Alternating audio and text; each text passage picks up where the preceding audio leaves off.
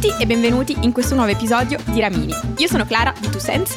E io sono Pietro. Oggi parliamo del mio argomento preferito, che sono le pensioni, perché ci siamo chiesti quanto effettivamente bisogna mettere da parte per la pensione e se stiamo mettendo da parte abbastanza. Lo so, nessuno ha voglia di pensare alle nostre pensioni, forse perché per qualcuno l'età pensionabile sta arrivando più velocemente del previsto, forse perché per qualcuno sembra che non arriverà mai e forse perché nessuno ha una buona idea di quanti soldi avremo per vivere nella nostra fase post lavorativa.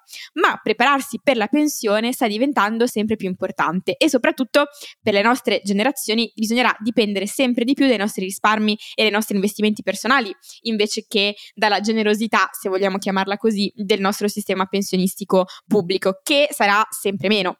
Forse Pietro tu hai una prospettiva un po' fatalistica sulle pensioni. Sì, Clara, io sono convinto che o non andremo mai in pensione o non ci verranno dati abbastanza soldi per poter mantenerci. E quindi cosa fai, scusa? Beh, faccio finta di dover vivere unicamente dei miei investimenti e quindi forse risparmio anche un po' più di quanto dovrei. Che comunque non fa mai male. Sì, però potrei spendere queste cose per scopi più divertenti, tipo vacanze, anziché metterli da parte, no? Sì, però dai, forse una vacanza te la potresti concedere. Sì, ma l'obiettivo è arrivare con la casa a Miami per quando andrò in pensione. E con questo spirito apriamo la puntata di oggi. Quindi, quanto dovremmo risparmiare per andare in pensione? Ci sono molte considerazioni da fare prima di poter dare una risposta finale a questa domanda. Prima di tutto bisogna capire che stile di vita vorremmo avere da pensionati, quindi la casa Miami. Poi capire per quanti anni in media lo vorremmo mantenere. E già qui è abbastanza complicato. Poi bisogna capire quanto devo risparmiare oggi per arrivare a quel punto entro la mia età pensionabile. Questo tipo di programmazione degli investimenti non è semplice, ma per fortuna abbiamo trovato una regola di quelle che piacciono a noi e che può aiutare a semplificare il tutto. Ce la racconti, Pietro? Allora sì, secondo uno studio di Fidelity, che è un grosso gruppo di investimenti americano, bisognerebbe avere dei risparmi che equivalgono a uno stipendio annuale entro l'età dei 30 anni, tre stipendi entro l'età di 40 anni, 6 entro l'età dei 50 e 8 entro i 60. Ok, questi possono sembrare dei numeri spaventosi e volendo possiamo anche decidere dei target meno ambiziosi, visto che comunque prima o poi dovremmo ricevere una pensione dallo Stato. Però è anche vero che grazie a una buona programmazione non sono degli obiettivi così irraggiungibili. Questo perché nel tempo possiamo aspettarci che aumenteranno i nostri stipendi e quindi anche se oggi riusciamo a risparmiare per esempio solo 100 euro al mese, nel futuro magari questo numero aumenterà. Inoltre, investendo con costanza, possiamo beneficiare della la potenza dell'interesse composto, che accelera esponenzialmente i nostri rendimenti nel tempo. Esatto, ad esempio se investiamo 100 euro al mese per 25 anni andremo in pensione con 142.000 euro in investimenti, che equivale più di 5 volte il salario medio italiano. Se invece investiamo per un periodo più lungo, come 45 anni, quindi iniziando attorno ai 20 anni, possiamo aspettarci di avere 484.000 euro in investimenti, ovvero 18 volte il salario medio italiano. Non male, dai. No, per nulla, anzi, arrivarci con questi numeri. Quindi abbiamo capito che anche se ci mettiamo degli obiettivi ambiziosi, con un buon piano di investimenti potremmo anche arrivarci. Poi ovviamente non abbiamo la sfera di cristallo e potrebbe succedere qualunque cosa, però il segreto sta nell'investire con costanza. Investendo una parte fattibile del nostro stipendio ogni mese, per poter arrivare a questi obiettivi è fondamentale avere un budget che sia predefinito dove stanziamo almeno il 15% dei nostri stipendi agli investimenti. Ovviamente questa è una cifra di riferimento che può cambiare nel corso della nostra vita in base alle nostre esigenze e al periodo che stiamo affrontando. È vero che agli inizi della nostra vita lavorativa il nostro budget può anche essere limitato, ma di questo non preoccupatevi perché comunque nel lungo periodo si spera che questo budget aumenti e quindi vi troverete poi in un futuro in una situazione economica migliore, che sarà anche data dal frutto dei vostri investimenti, se iniziate con anticipo. La questione delle pensioni è sempre presente anche all'interno della nostra community di Two Sense. Infatti ci avete scritto in molti a riguardo di questo tema e soprattutto vorrei uh, parlare di un messaggio che ci è arrivato che chiede Ciao, io ho cominciato a lavorare quest'anno per la prima volta all'età di 24 anni. Come faccio a sapere quando andrò in pensione? Allora, prima di tutto, congratulazioni per il tuo primo lavoro, che spero ti stia piacendo. Per quanto riguarda capire a quale età andrai in pensione, il calcolo è piuttosto complicato, perché dipende da quanto hai studiato, se hai lavorato durante gli studi, se avrai dei periodi dove non lavorerai in futuro e quanto pagherai di contributi all'INPS. In linea di massima però si può avere una stima indicativa dell'età pensionabile grazie a un tool online che vi consiglio a tutti di usare. Si chiama Pensami e si trova sul sito dell'INPS. In pratica, accedendo con lo speed e mettendo tutti i vostri dettagli in aggiunti a quelli che hanno già nel loro sistema, potete prevedere sia l'anno in cui andrete in pensione che la quantità che vi spetterà. È abbastanza utile, devo dire. Io l'ho fatto. Il risultato non mi è piaciuto perché mi dava un'età pensionabile di 74 anni.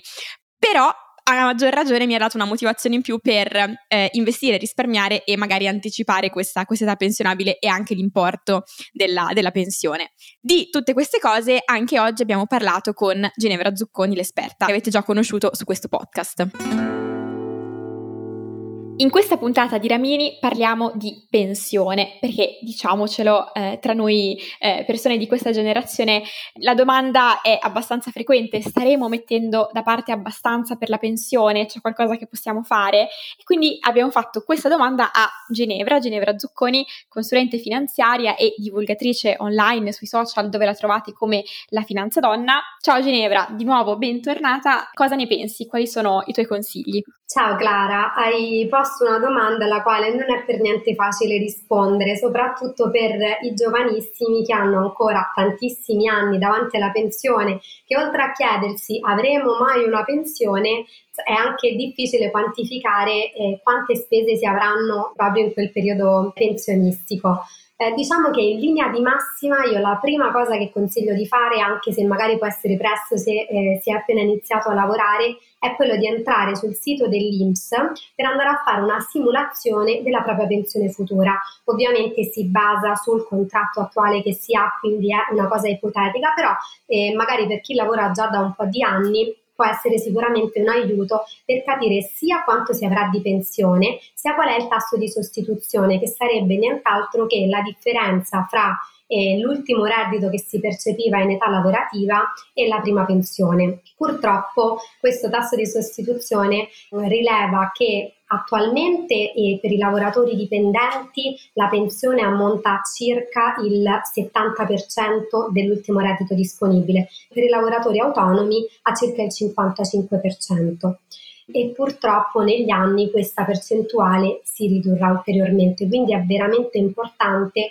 arrivare alla pensione preparati e cercare di mettere da parte quanti più soldi possibili. Infatti ci sono dei modi per tutelarsi e per eh, diciamo garantirsi una pensione, perché oltre alla pensione pubblica, quindi a quella dell'Inps, i lavoratori hanno anche la possibilità di aderire a dei fondi pensione. In realtà non hanno la, questa possibilità solo i lavoratori, ma tutti quanti, anche chi non ha mai lavorato può aderire ad un fondo pensione.